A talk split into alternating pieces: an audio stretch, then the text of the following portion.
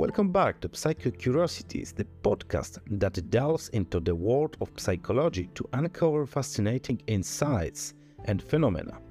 Today, we're exploring the impact of technology on social interaction. It's undeniable that technology has transformed the way we communicate with one another.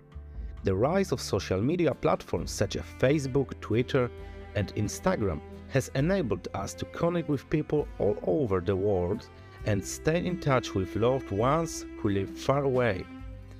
This kind of connectivity has been especially important during the pandemic, allowing us to maintain social connection despite the need for physical distancing.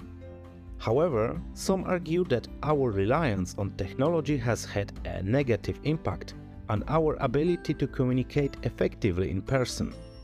Research has shown that excessive use of social media can lead to decreased levels of empathy and social skills, making it harder for us to connect with others on a deeper level.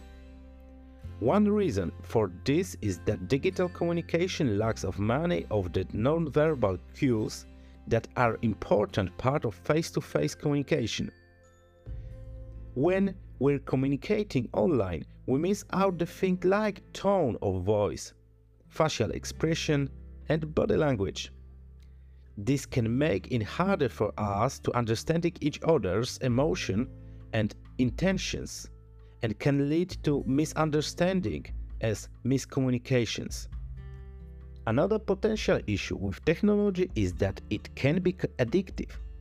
The constant stream of notifications, likes, and messages can be hard to resist, leading us to spend more time online and less time engaging in other activities that are important for us, our mental health and well-being.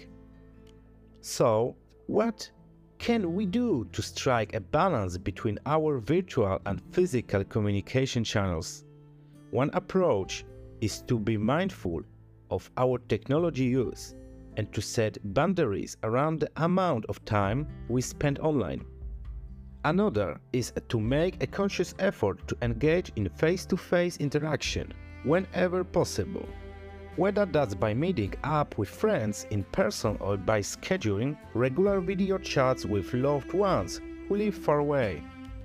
Ultimately, the key to using technology in a health and balanced way is to be intentional about how we use it and to prioritize our mental health and well-being above all else.